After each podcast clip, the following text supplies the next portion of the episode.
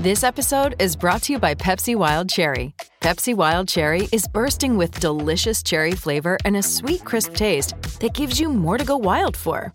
Getting wild may look different these days, but whether it's opting for a solo Friday binge watch or a big night out, everyone can indulge in their wild side with Pepsi Wild Cherry. Also available in Zero Sugar. So grab a Pepsi Wild Cherry and get wild. Sport is our religion, and here is Smithy's sermon. So, what's in a good old throat slip between friends? Apparently, enough to warrant a judiciary appointment for Ardie Savea. What prompted Savea to do it, we will probably never exactly be privy to, but what broke his tolerance level to that extent? And if referee James Doleman had have seen it at the time, would he have turned yellow into red himself?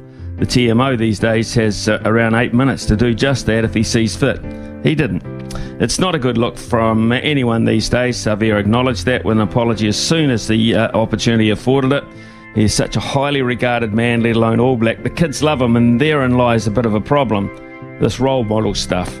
Judiciary panels are usually inclined to factor the image and the good of the game into their decisions, so the fact that they summoned him to explain when he's already apologised his action uh, is interesting in itself.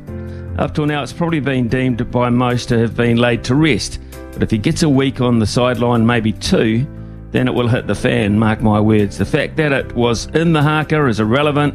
It wasn't a great look then, and it's not unanimously, unanimously received by all as such at the time. My guess he will get the good old fashioned wet bus ticket treatment and I don't do it again. Uh, that is just the sensible outcome, but then again, we are talking judiciary, so watch this space.